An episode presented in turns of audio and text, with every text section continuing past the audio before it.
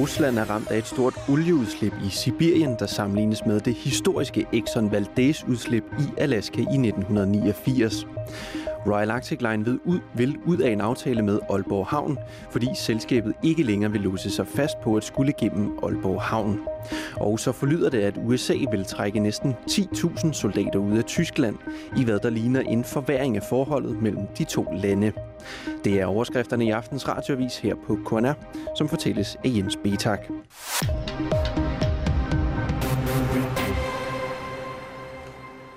Og vi starter i Rusland, hvor landets præsident Vladimir Putin har erklæret nødretstilstand efter, at en olietank kollapsede på et kraftværk ved byen Norilsk for i fredag og har ledt over 20.000 ton dieselolie ud i en flod i Sibirien.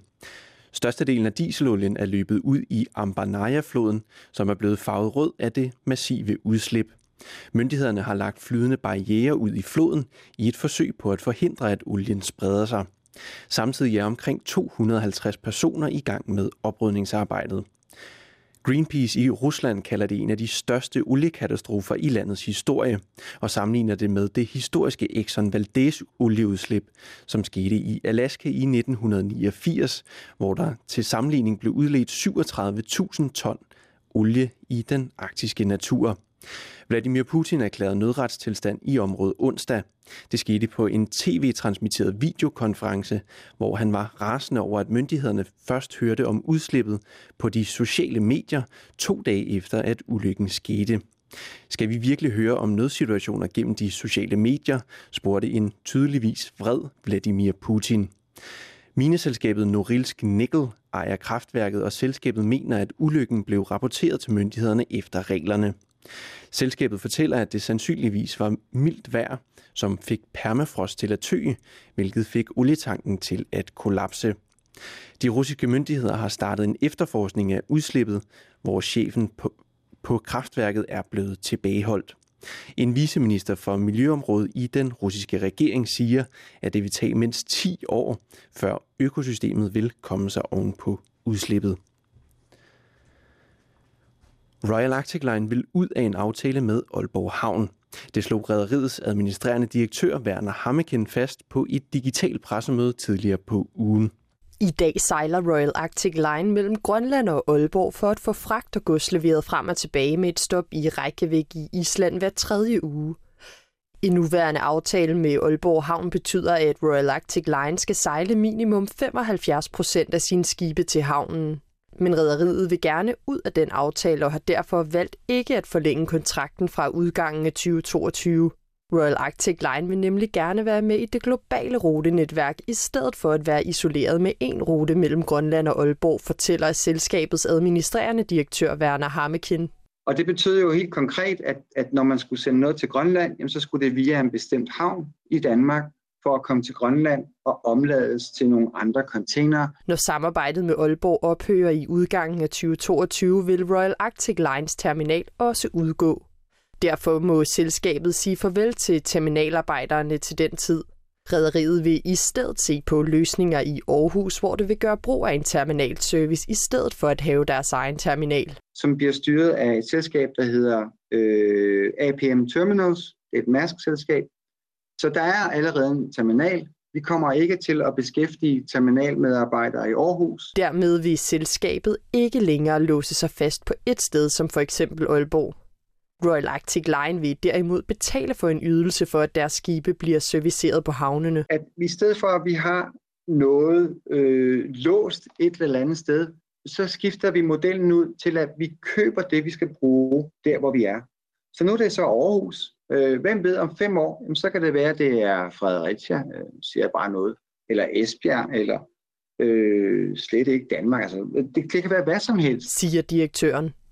Det bliver altså et farvel til Aalborg i udgangen af 2022, men et velkommen til en mere fleksibel transportløsning for Grønland, påpeger den administrerende direktør. Og det var Malik Brøns, der fulgte med i pressemødet, og Anne Meisner læste dem til.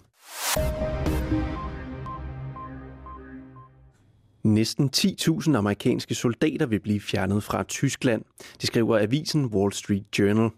I øjeblikket er der næsten 35.000 amerikanske soldater i Tyskland, og nogle af de 10.000 soldater skal tilbage til USA, mens andre skal flyttes til Polen, forlyder det. Den tyske regering forholder sig diplomatisk til rygterne. Udenrigsminister Heiko Maas siger til avisen Bild, at hvis amerikanske soldater omrokeres, må vi bare notere det. Men DR's Tyskland-korrespondent Michael Reiter vurderer, at det vil forværre forholdet mellem Tyskland og USA. Før Donald Trump blev præsident, der havde USA og Tyskland et nært venskab, en tæt alliance, øh, som også blev symboliseret netop ved amerikanernes militære tilstedeværelse i Tyskland. Men efter Trumps øh, politiske angreb på blandt andet den tyske bilindustri, på energiprojektet Nord Stream 2 og Tysklands NATO-bidrag, jamen så vil en tilbagetrækning af tropper øh, markere, at det tysk-amerikanske venskab i hvert fald forløbig er lagt på is. Den amerikanske regering har endnu ikke bekræftet planerne om at trække tropper ud af Tyskland. Brasilien har fjernet flere måneders data om coronaepidemien fra Sundhedsministeriets hjemmeside. Det brasilianske sundhedsministerium fjernede ifølge Reuters i går de mange data, som dokumenterer epidemiens udvikling i landet. De samlede data afspejler ikke situationen i landet på nuværende tidspunkt, lyder det fra den brasilianske præsident Jair Bolsonaro. DR's korrespondent i Latinamerika, Christian Almblad, fortæller her om fjernelsen af de mange data. De mener simpelthen, at de tal, øh, man har haft indtil videre, har været for usikre. Blandt andet har man jo kunne se et samlet tal over antal smittede, siden den startede, og det mener de simpelthen er forkert. De mener kun, at man skal fokusere på antal døde og smittede fra dag til dag. Præsident Bolsonaro har flere gange argumenteret mod nedlukninger som middel til at stoppe virusen.